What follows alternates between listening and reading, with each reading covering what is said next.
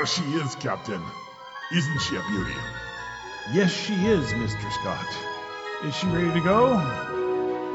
Aye, sir. She's ready to go to the stars.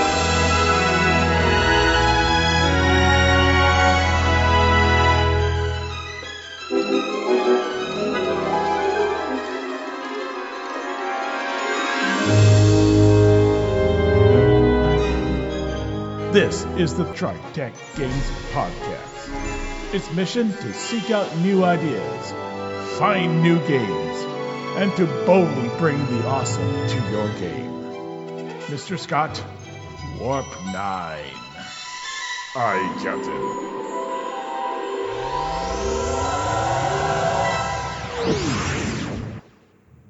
And now, our hosts.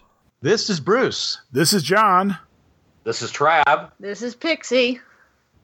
Welcome to the TriTac Games Podcast, your podcast of figuring out the depths of knowledge and going beyond and discovering how things really work. Hack that reality. This week we are starting a, um, uh, well, it may be a series. We're not quite sure, right? But this is actually a design uh, episode because we are talking about the perfect magic system. We, we've talked about how between Trav and John and I and other people, we have like, you know, 75, 80, you know, man years of role playing experience. And we have seen a lot of systems. Oh, We've yeah. seen ones that were one shots in, in, in role playing games that nobody's ever heard of, uh, like Element Masters, uh, to, uh, you know, ones that have, you know, I don't want to say stood the test of time, but have been around for those 35 years, like the TriTac system. Uh, and you know, of course, and D and D, of course, has gone through so many changes. I see all these things, and my question is: is that what's the gate? What's the magic system you really want to play? What is the you know what is the magic system that you wish that someone would write down and do because that's how magic should work? And you know, we all have different opinions on that. But I'd also, as part of TriTac, I'd like to think in terms of what do we want. Then let's say the next edition of Fringe or Bureau, especially Bureau 13. You know, what do we want magic to operate like? You have joined the most secret government agency that you have never heard of. The 13th Bureau of Justice, otherwise known as Bureau 13. You are a government agent charged with the duty of disposing of the greatest unnatural threats to the people and the, and the economy of the United States and Canada. You will work under the knowledge that you are funded by an organization so secret, even the highest government officials do not know of your existence. Welcome to the elite band of people who wander the dark streets of the night, ever searching for the horrors that should not exist in this modern age. You are a special agent, stalking the Night Fantastic. Bureau 13 is a Gen Con award-winning RPG of modern horror and paranormal adventure. It's available from TriTac Games at tritacgames.com in both the original editions and in the D20 edition, with a new Savage Worlds edition coming soon. Remember that wherever the supernatural waits, good and evil, the agents of Bureau 13 will be there. But the evil is growing. Moving on to another type of magic anybody can do, and I have calling upon dark forces. Yeah, they help you. Yeah, you- th- For there's Christ. again. You find the name of the arch demon, you know the ma- the the true name, and you say it, and boom, Hastur, Hastur, Hastur, Hastur, Hastur. Yeah, that's a good example. I can think of three good examples. Hastur's one of them, but that's not, that's bad. It's called yeah, that's great. That's doing magic. You're you're causing magic to happen, all right, but the wrong kind of magic because you're not going to survive it. Okay. What was the other one? The the Type Five Demon. Uh, well, speaking of the Type Five demon, um, Billy and Mandy, Oh, the cartoon. Okay. Yes. They uh they basically they get death and they beat him in a game and he's their bud. He he basically He's well their he's not their bud. He's their bitch. He has to do whatever they say. That and we're PG thirteen, folks. So that was our one bad word. Yeah, and, and I'm saying is that you you call upon a dark force, and that and that that dark force does whatever ma- does the magical thing you want to happen. Here's Okay. the thing, though. Usually, dark forces, and this is generally a a fantasy convention. It's a trope, I think the term is. Yes. They're gonna sit. Yeah, they'll do what you ask, but it never comes free. They will Or, try to um, screw you over later. Um. Even genies are like that.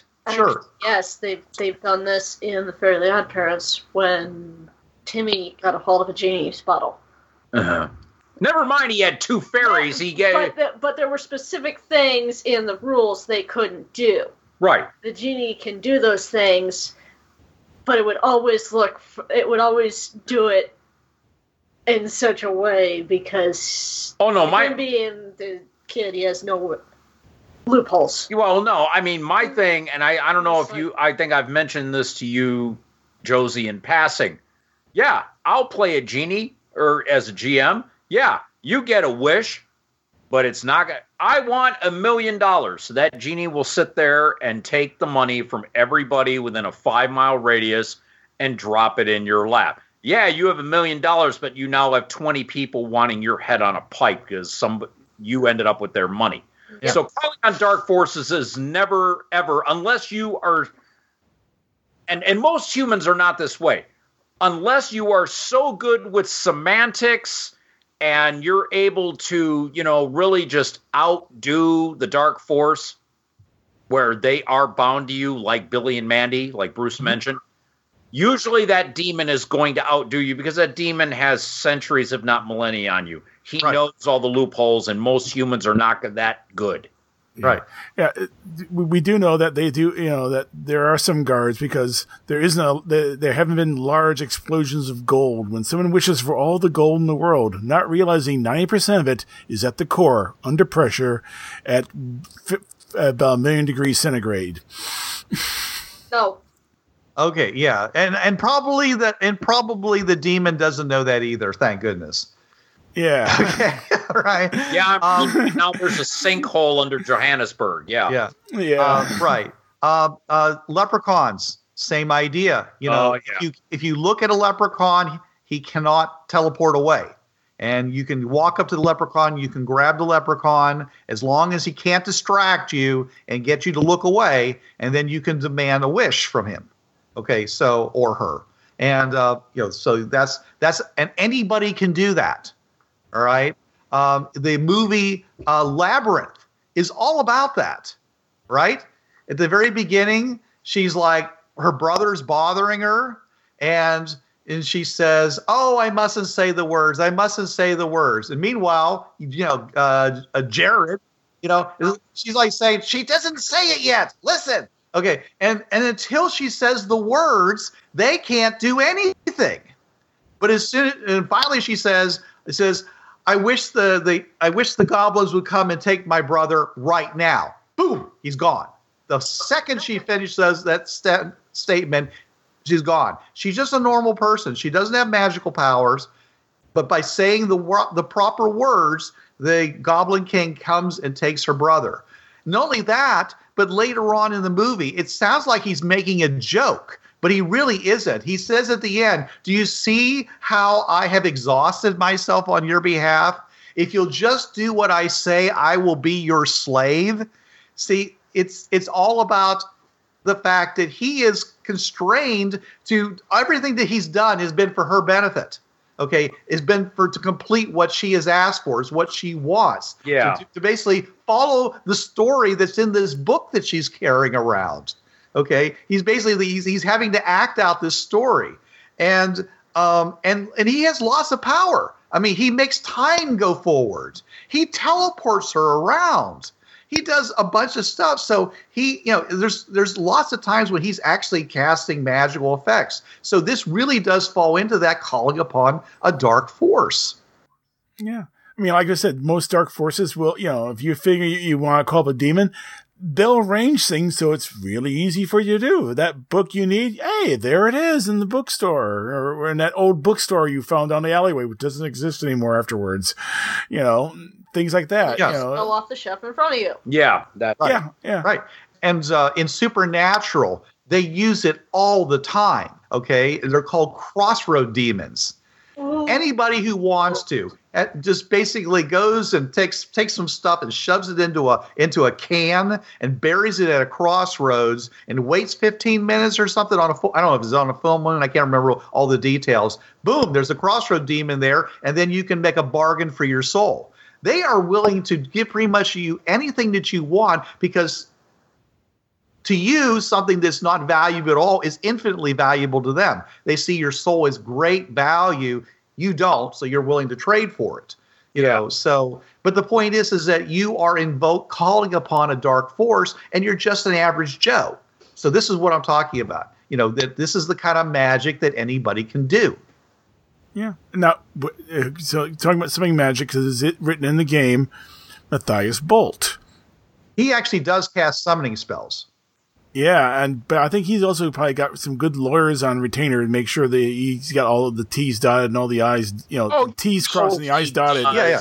No, he does. He's not going to. This is a man who know he's been, I believe, a carcist is what they call. yes, he's a Yeah. carcist. Yeah, He you summons that demons. being a carcist, semantics is going to be the order of the day. He will have the lawyers to make sure, and he's probably bound a demonic lawyer in order to make Oh, sure that, that would be the fighting fire with fire, basically. Yes. Right. Right. They- But see, he's not an everyday person. He is somebody who actually is a mage who actually is casting a spell to summon these demons. Yeah, it, it does remind me though. There was an old SPI, I think it was SPI game about demon summoning. But what made it interesting is that they actually had demon summoning spells from the Book of Solomon, from an old book, uh, for, for, supposedly from the Book of Solomon in there. These are, uh, you know, they said these are actual demon summoning spells. And we're looking at going, this is the Bureau of 13 Adventure. We're just waiting to happen. This is what I'm talking about. That's a ritual. You know, you follow the ritual, and bang, you've got a demon there. You know, it's, it's one in three combined. You know, so yeah, yeah, sure. I mean, yeah, an, an everyday person can do this. Now, it's usually to a very bad effect on them in the short or long run. But Yeah. I mean, if nothing else, it's got to be a sin. Come on.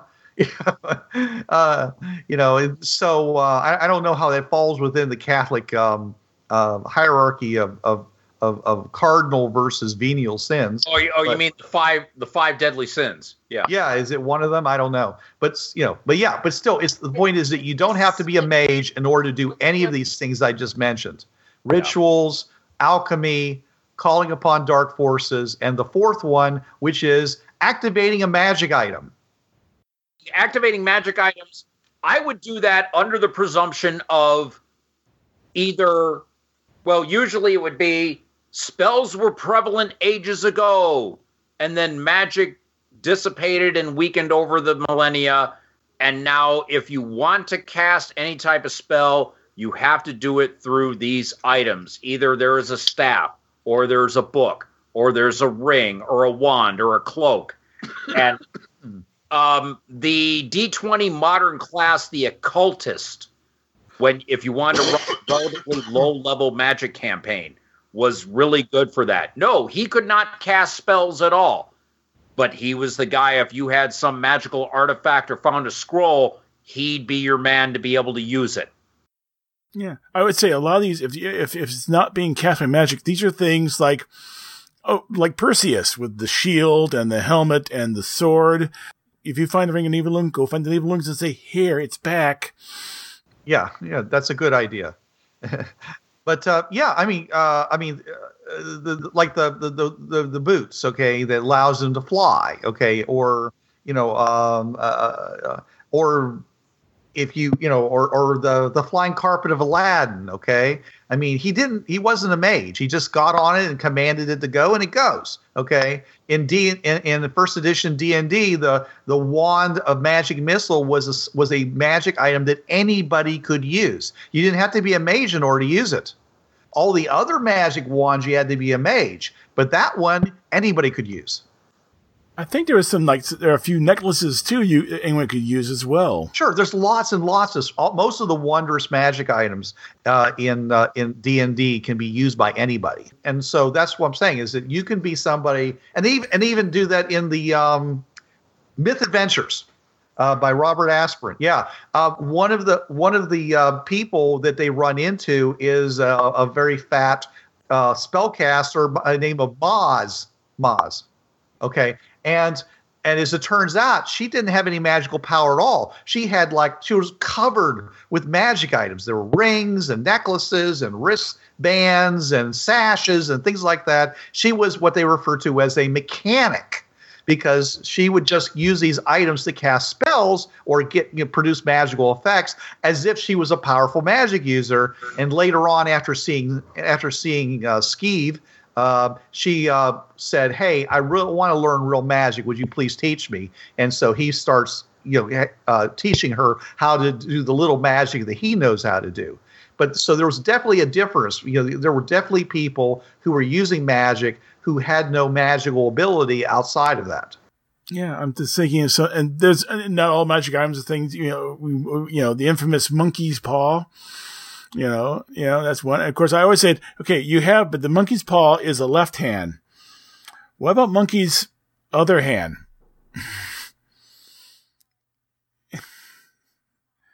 He's using that to scratch his butt.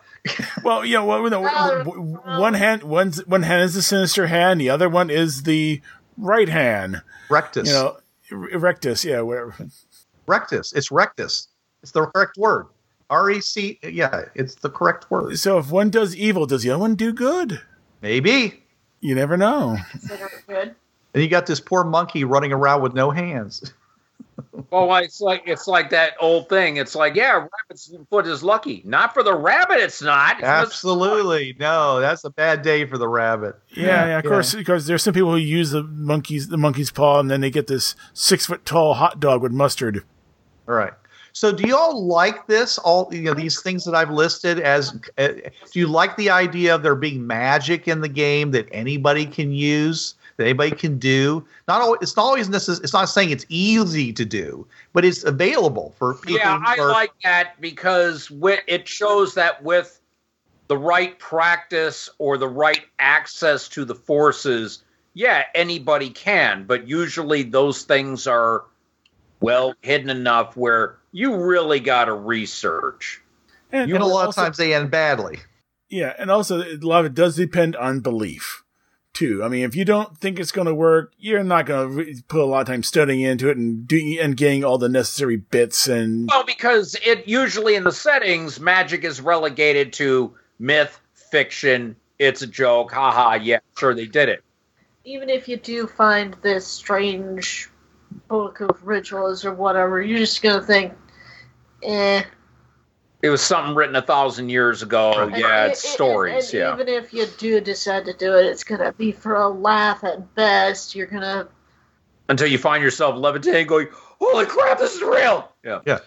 Or yeah, you're right, Josie. If you don't believe in it, you're not going to do it. I'm, I'm sure that all those people that do that fall ritual to increase the uh, uh, fertility of their fields, if they didn't believe that it was going to happen, they wouldn't do it, especially if it involves a lot of sacrifice.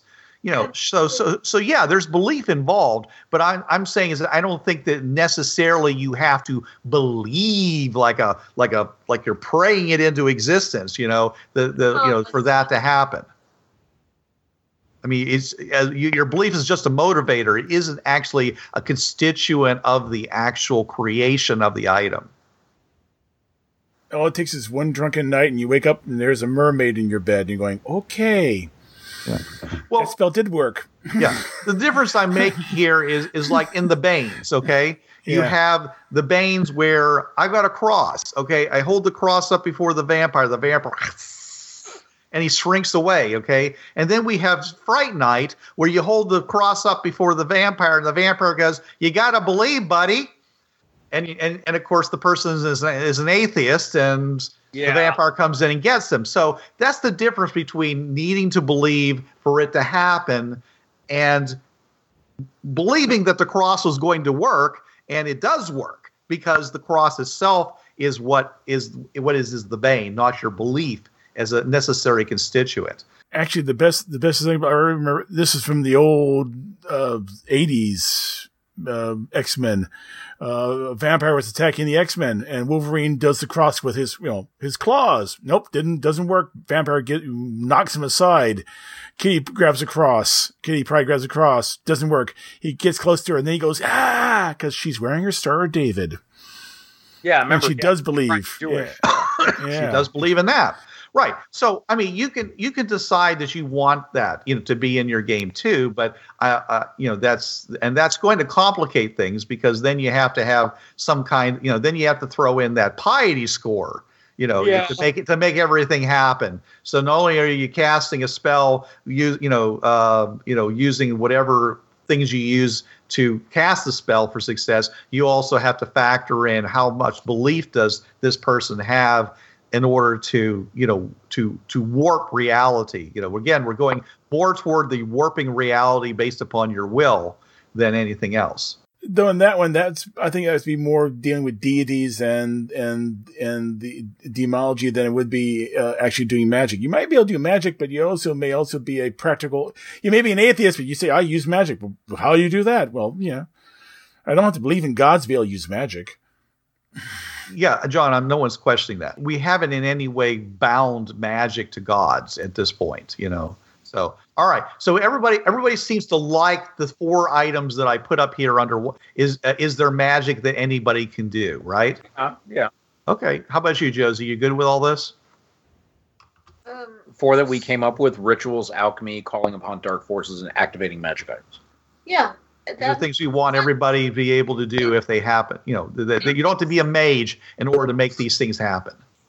because of the prevalence of these things, it, it does make sense that if you know about these things, you could do it, even Yeah. if you can't normally do these Right. things You just need It's- access to one of those four things, and you can do magic if you are just willing to take the time to go through and it. actually put the effort into Yeah, doing putting instead effort, Of yeah. Just, well, and, and and number three calling upon dark forces i actually would modify that to calling on arcane forces so that would cover both light Yeah. dark Angels and, and demons. Yeah. Yeah, and I, I, neutrals yeah, I was just using that term. It can be calling upon any, um, you know, any supernatural being. The you know the, the the you know the spirit in the well. If you if you, especially if you want to go more toward the uh, Oriental because they have lots and lots of spirits that they're invoking all the time. Yeah. And your example of David Bowie's uh, Goblin King, I wouldn't call him evil. He he was more or less neutral. He was very neutral. I agree. He, you know, he was he was mischievous at mischievous at best. I would never call him evil. Now the Goblin King from the Wizard of Oz, he's evil. Okay, I'll take your word for that. I haven't read that much of it. Okay. All right. So it's now okay. So we have time, I think, for one more, which means One more bullet maybe- point. Yeah. one more bullet point before, that- and before it's twelve, and we kind of have to stop. Yeah. So And we, uh, we and we all turn to pumpkins. see, magic that anybody can do.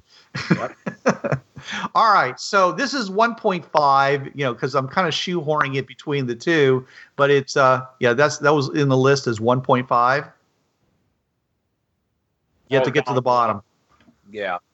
Yeah. Okay. So, okay, we're, we're kind of like jumping a little bit in the system here, but mostly what I'm really saying is, um, it says, is there a when in- in your magic system that you're using, is there a um, a concrete number of points that you use to determine whether how many spells you can cast and when you're out of casting ability, or is it is casting done purely from the standpoint of I did the spell correctly, I can keep doing it all day long as long as I keep doing it correctly. And this is, you know, this is where we, we kind of talk toward you, Josie, because isn't that exactly how it's done with the wands in Harry Potter? Tell us, Professor Josie. Yeah. Come on, school me, Professor. Let's go. Yeah. Pontificate. Yes. In Harry Potter, they seem to be able to cast spells as often as they like. Okay, as long as they perform the you know the the hand wave motion or whatever it is that they do in order to make the magic happen, they can do it all day long if they want to.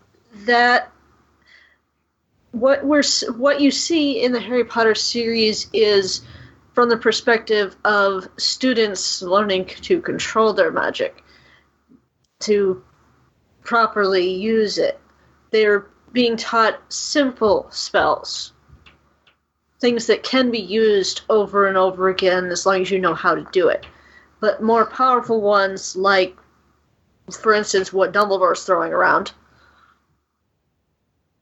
those those take more magical power to use and even if even though someone like him doesn't doesn't appear to feel the effects of using such power someone like hermione wouldn't be able to use that as often Well, is there a, case in the, in the in the Harry Potter universe where someone basically ran out of energy? you know i haven't actually gone back and read them in a while but i think that i think that concept does exist Okay. the, Well, okay. the, it, the magical exhaustion concept has been explored several times i believe Okay. Okay.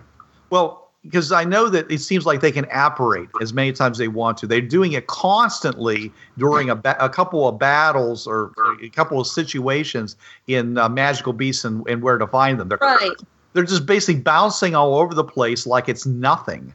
Okay, so They're- because they're fully grown witches and wizards they've reached their magical maturity their Mm-hmm. power is much greater than a younger person's Right, but still, we're talking about a competent mage essentially can operate all day long. Yes. At the end, they're waving their wands and walking around and literally reconstructing an entire city full of skyscrapers. ah i see you saw that Yes, certainly did. So, you know, Spoilers. Well, I think if anybody hasn't seen it by now, Yeah, it's it's, it's I don't been think that changes really anything if you watch the movie. not really, no. Okay, well, eh, um, if you really care, yes. I'll, I'll cut it out. Um, but you see what I'm saying is that you know, in Harry Potter, they seem to be as long as they do it right, they can do it all day long. The per- if you were a mage and you were you running a magical soup kitchen, you know, you could you know cat you could wave your wand and the food would run around and combine and make as many strudels as you wanted it to. You know, as long as you had the, the fixins. As long as you have the right, they Right. they do that. As long as you know how to do it, you can do it as many times as you want. That's that's what we actually see. Right. And you're saying that in the case of where there's, you know, in really powerful spells like that huge flame blast that he does that that Dumbledore does to chase away the the skeletons or evil spirits when they're We trying to We aren't shown the downsides of the story. You really have to get in depth into the actual universe to realize that there are downsides to that amount of power they're throwing around. Okay. it appears like they can just use that whenever they want to but you know but you do notice even in the core series there's a distinct difference between two different people again using hermione and dumbledore as the examples two different people they're not throwing around the same amount of power Right. Well, you know, one uh, th- that's that's uh, that's another thing which which we'll have to talk about, which is that you know, can magic get out of control? So Oh, you know, it it- it, seems like you know in the case of uh, Hermione, you know, magic is she's a student, so magic for her is like pushing an ever bigger boulder up a hill. You know, Yeah. uh, she, no matter how hard she tried, she could never produce the effect that Dumbledore did. And you know, until she became a full fledged wizard, and even then, she might need the Elder Wand. Okay, uh, but the things that she does do, she seems to do very well, and and doesn't seem to have any problems doing it repeatedly.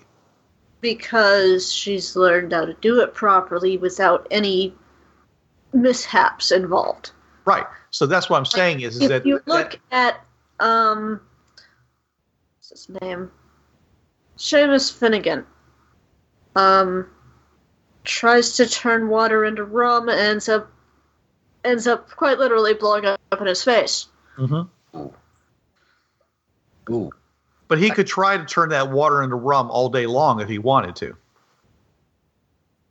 if he wanted to and eventually he might get it right Right. so that's that was my, my point only that there doesn't seem to be a limit to the magical power the, the, that they can affect. It's really just a matter of control and um, and the ability to produce the result that they want. Right, and Right. getting This- mishaps during learning. Sure, sure. But see, this is in comparison to other systems. You know, for example, where in D and D you have spell levels where you have only X number of spells per level, and once you use them up, they're gone.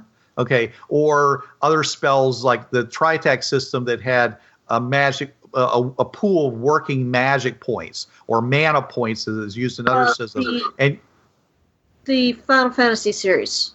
Right. And once you use them up, they're gone. And until they re- replenish themselves, you can't cast any magic or any more magic. Right. Right. Okay. Yeah. So that's Right. what I'm saying is that there's, there's, you know, uh, so th- there's, that's what I'm saying. These are kind of the two diametrically opposed sides of this question of, of, of you know, where, you know, what, you know, how does magic work? You know, is, is, you know, is there a, a, a, base limiter or can you just or is it is it limited purely by your own skill john actually is playing at both sides because he he you know in, in his uh, fringeworthy thing with the magic he said uh, in savage worlds there's no magic points which normally there is in, in savage worlds you just the, the the harder the spell is the bigger bias you have on success and if you fail then you just can try again the next round Yeah, and and uh, now there is a spell failure. If you do roll a critical, you can hurt yourself. Yeah, but that's still that still doesn't really change what you're essentially doing is you removed magic points out of the equation. Yeah, but it does become more complex. I mean, you know, simple, you know, spells have a complexity level now you have to worry about. And if you try to do more than one, it, try to have more than one spell running at a time, it gets more complex.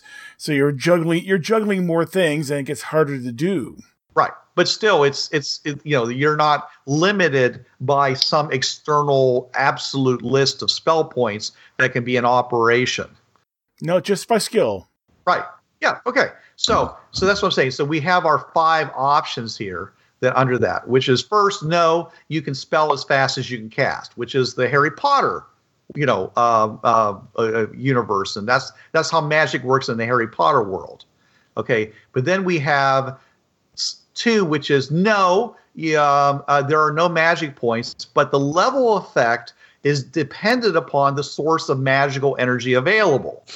So if you are you're still drawing magic from somewhere, but you know, and if you have lots of it available, if you're staying on a ley line or you know you you have a you know strong you know uh, you're you're holding on to your magical familiar you've got lots and lots uh, uh, you know you've got lots of magic and you can produce bigger effects because you have all this extra magic there to work with uh, that's the second option so you can still do it all day long but you know if you if, if for some reason you you're uh, you lose you know you, you you're in a place where there isn't good magic then the effect will either be less or you're not going to be as successful at casting the spells as you would been if you were someplace more um, uh, beneficial, more more positive toward what you're trying to do. Yeah.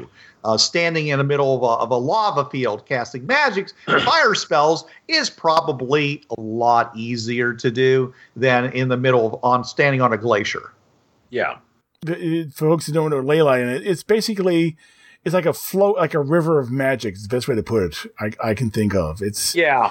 It's a river of magic, and wizards tend to find where more than more more than one ley line cross, and that's where they usually build their towers. Because now, hey, I'm on I'm on two ley lines, I got power.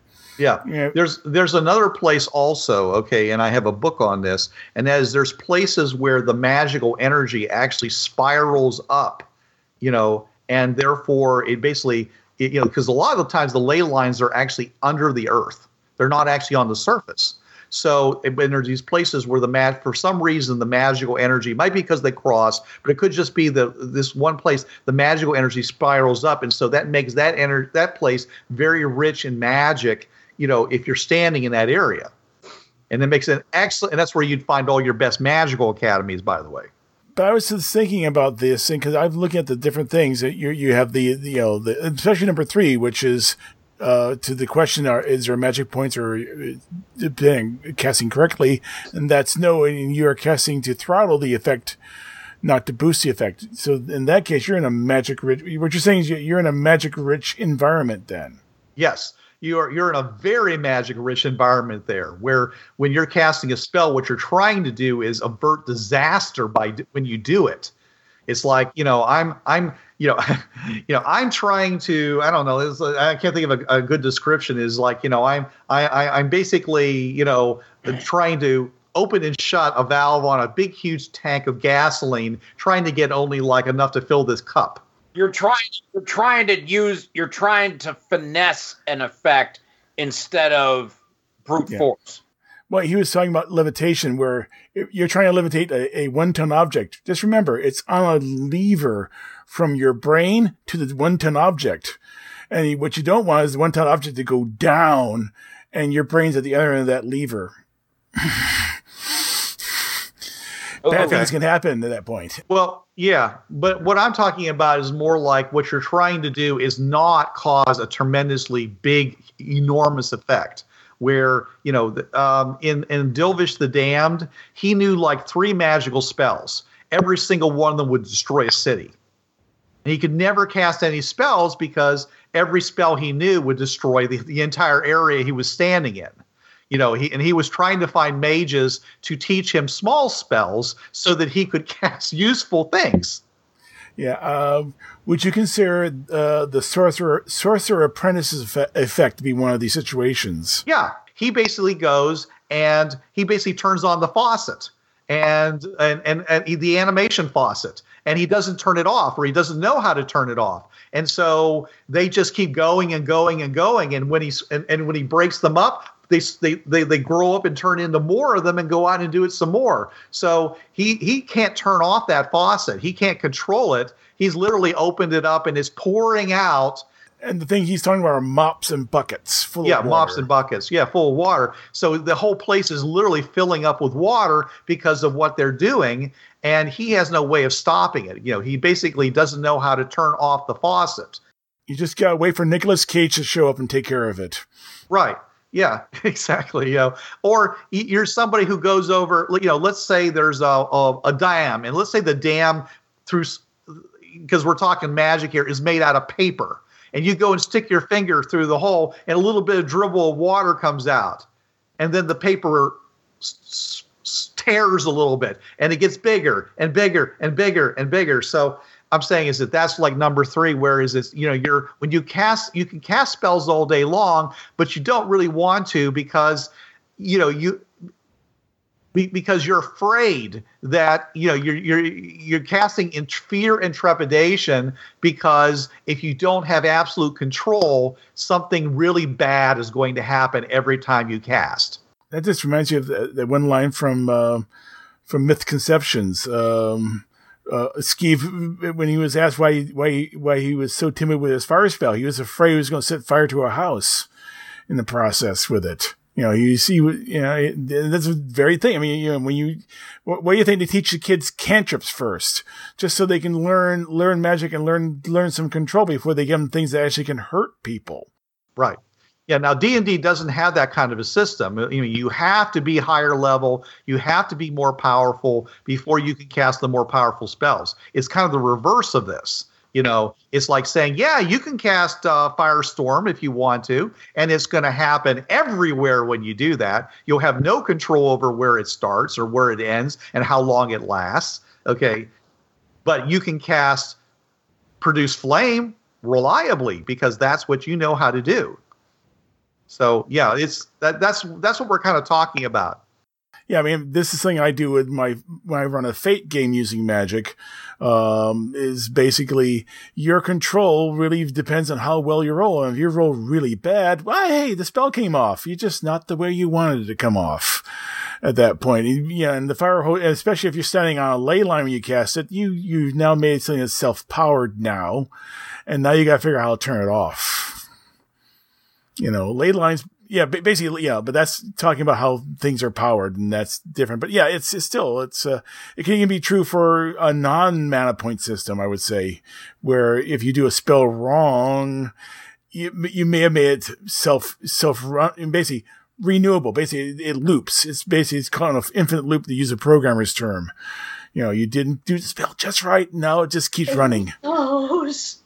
Those. Yeah, but but this is basically number three is kind of the reverse of number two because in number two you were hoping to do a better effect because you want there to be a good magic source there for you to do that effect from. If you have a bad, if you have you know a poor magical source, then you're not going to be able to do as much. This is the reverse. This is saying there's tons of magic, and I'm trying to keep a lid on it. I'm I'm trying to steer you know steer the bull that I'm riding in the right direction with my hands. You know, it's that's what that's what number three is about. Then we get to number four, which is yes, there are magic points. And if there isn't enough magic points, you fail no matter how well you cast and that's d&d that's the TriTac system that's uh, savage worlds that's 90 90% of the magic systems out there are number four Yeah, and some actually, if you use up all your magic points, you're really tired. You need to take a nap now.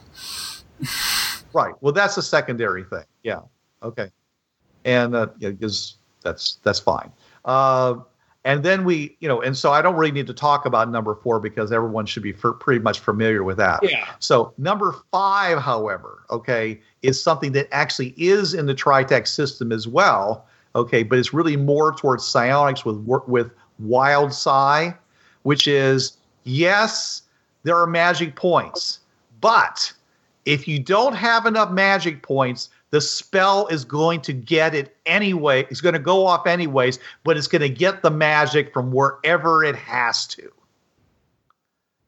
even if it has to like turn you into a shriveled old old, old geezer. You lose like every what is it? Every two for every one WKM you need, it takes like two hit points or something like that. Yeah, along the basically it leeches bioforce from you. Yeah, Right. or Constitution, one or the other. Yeah, I th- Or it's it sucks all you know all all the plants around you are dying, or you know you know the, the house literally weathers and collapses. I can't remember if GURPS Fantasy actually had that, where you could actually tap your hit points or Constitution to power the uh, spell at that point. I don't remember.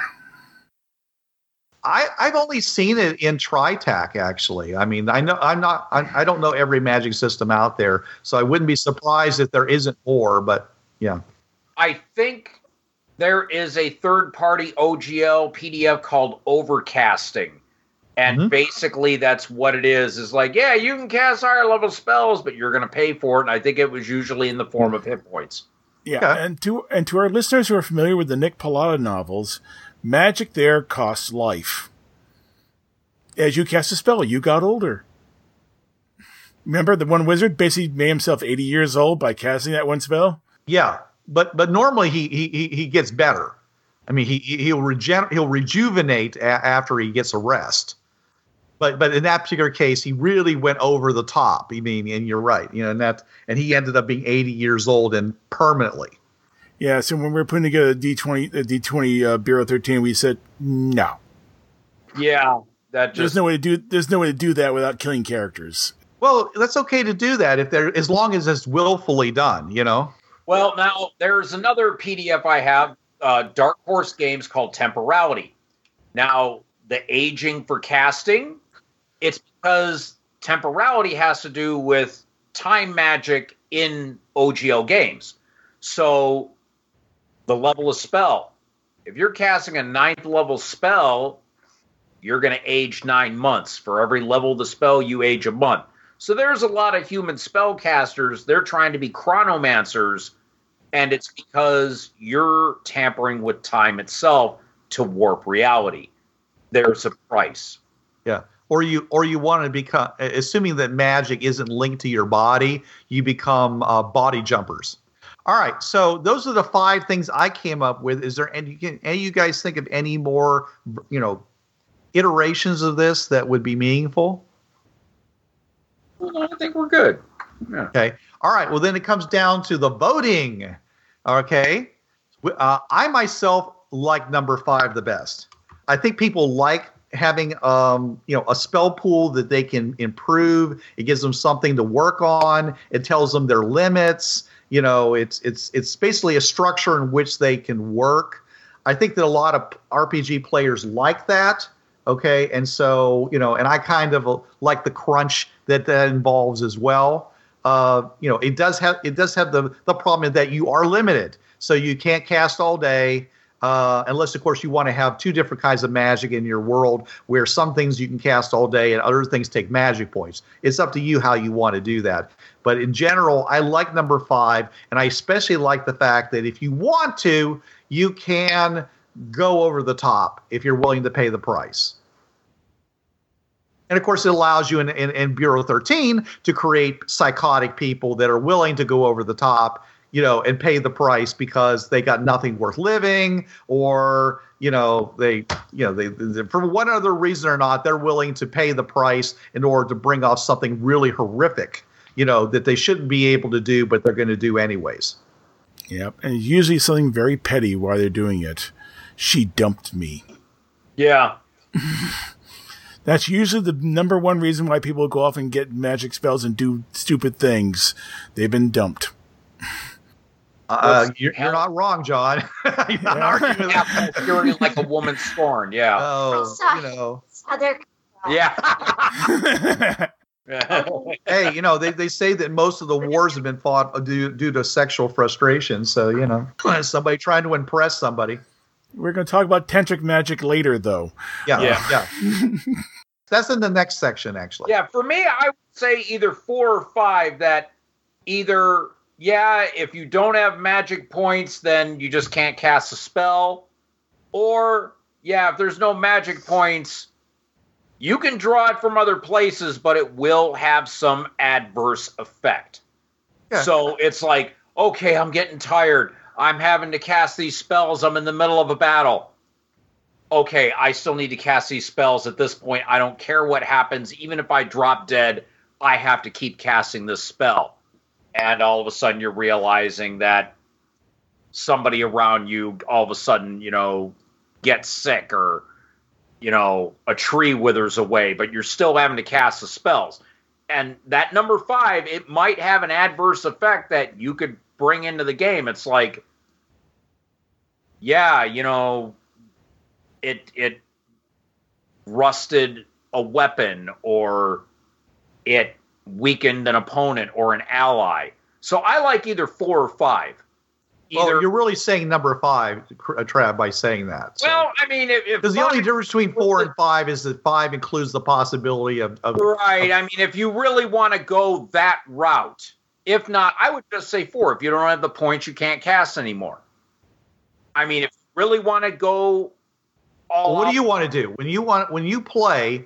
Okay which would you which would you like better being able to make the extra effort if you really wanted to or to say hey we're done we're done the bad guy can't do that either you know the bad guy can't suddenly pull something out of their butt if they're willing to you know wither a leg or something well, yeah, I, I mean, I think you guys know by now. I'm willing to go that extra mile. I want to, you know, I like having effect FX as they called it in D20 Modern in my games. So okay. I would say five. All right. Four would be if I'm trying to be nice to my players. But if I yeah. really want bad things to happen or weird things to happen, I would pick the five. Yeah. Okay. How about you, John? Well, if I'm running Savage Worlds, it's number one. Basically, it's you can cast spells until you basically really blow it, and you have to go off and, and, and walk it off. Uh, but two and three, but three only in special locations like the confluence of multiple ley lines you know, where you basically you're standing in the, you're standing in the fire hose, and you know you're trying to control the control which way it goes. Yeah, basically in a ley line nexus, yeah, there's too much power for one human to handle. Usually that would be something like, okay, we need to have a cabal of like five wizards to rein this in. Yeah, right. Well, you you can still have you can still have that in other things, John. I'm just talking about in general, not just in you know one particular place in that case, uh, one, uh, one, uh, you know, you can cast as fast, you know, as fast as you can cast for Savage Worlds, and two for uh, uh, my Fate games, where basically you get if you're in the right spot, you get a bonus. If you do, if you create an advantage, you get a bonus. Basically, it's you know giving yourself an advantage somehow, and so number two more covers that. But I would throw in number three if you're in the wrong place. Hey, you know, John, I hate to break this to you, but I'm asking you to make a choice. I am. No, you're choosing three things. That's not making a choice. This isn't three out of five. It's one out of five. But I have situations where all th- where I don't three care. Can Pick, pick the one that jazzes you the most. Okay, I'll go with number two. Number two. All right. But I will do one and three. I, I totally understand, John. I understand. you know, this is this is you. This is your nature. I understand, but you like the idea that that the um uh you can't cast. This is number two says you can't cast all the time. You know, and uh, oh, I'm sorry, you can cast all the time, but you have to be someplace where the you have to have a good source of magic in order to get good effects. That's right. Okay, all right, that's fair. That's all right. How about you, Josie? As far as Which one was for? Uh, yes, and if there isn't magic points, then you just can't cast. Do you want there to be magic points, and and and do you want them to be limited? Yeah. I I like that one. So where you I- I just did- it's a hard limit where okay, once you're out of PPE, you're done for the day. You can't cast it if you don't have enough there. Okay, so it'd be number four. Okay. Okay. So we got one for two, one for four, and two for five. Okay. Yeah. All right. All right. Okay. Well, I um you know I think think we better stop because you know the next one's big. Where does magic come from?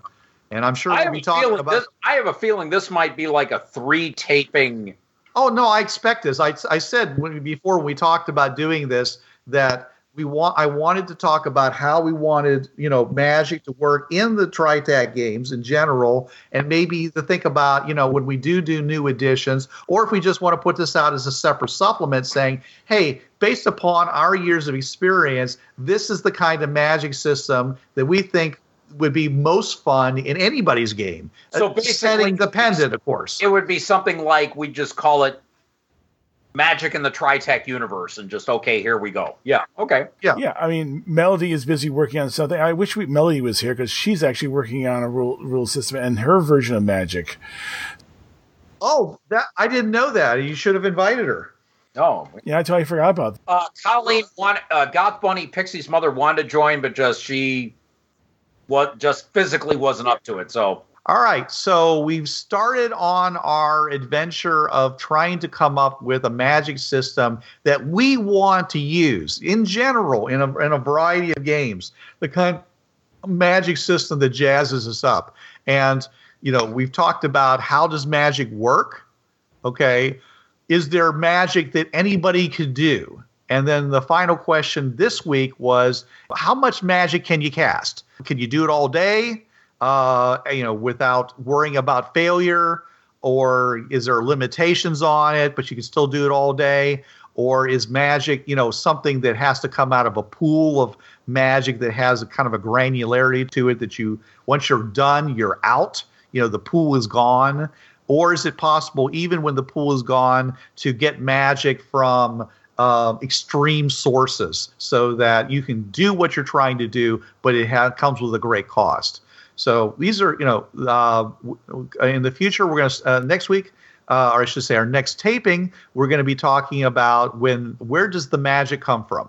And uh, we did talk about this actually before in one of the earliest podcasts we did for the TriTac podcast. If you want to go and review some of the stuff we were doing then, uh, but uh, we will be going over that because that's going to, you know, where the magic comes from is going to make a big factor as to, you know, what what kind of a mage you are, how you're going to be able to cast spells, you know, what limitations you're going to have you know, and we'll get into that when we do the uh, when we do that topic. So, thanks everybody for being here. You know, uh, post your comments about what we've talked about so far um, on the uh, on Facebook. Uh, if there's anything in particular you want us to talk about uh, in this subject, please also post that in our various discussion groups.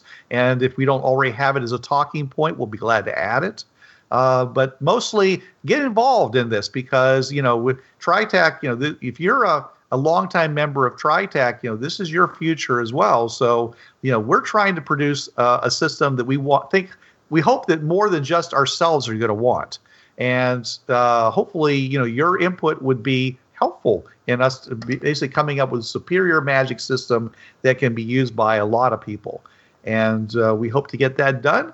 Um, I don't know when. You know, this is one of these projects where it's kind of my on my plate, so I can say that uh, I'm going to do my my best to get this into something at least you know play testable uh, within uh, before Gen Con, and uh, we'll see what we can do. But um, we'll have more for you next week. But until then, this is Bruce Sheffer saying there are a million million worlds out there, so go explore them. This is John Ryer saying keep your powder dry and keep those cards and letters coming in. This is Richard Tucholka. Wait till you see what's coming next. And this is Trav. There's a reason why it's called gaming. It's for having fun. Yo, brothers, this was the TriTac Games Podcast. You know the drill. It's protected under the Creative Commons License 3.0. No commercial reproduction, no derivatives, and sucker, you best attribute this to the folks at TriTac Games. And if you don't, we'll be after your sorry butts, cause we're some bad mothers.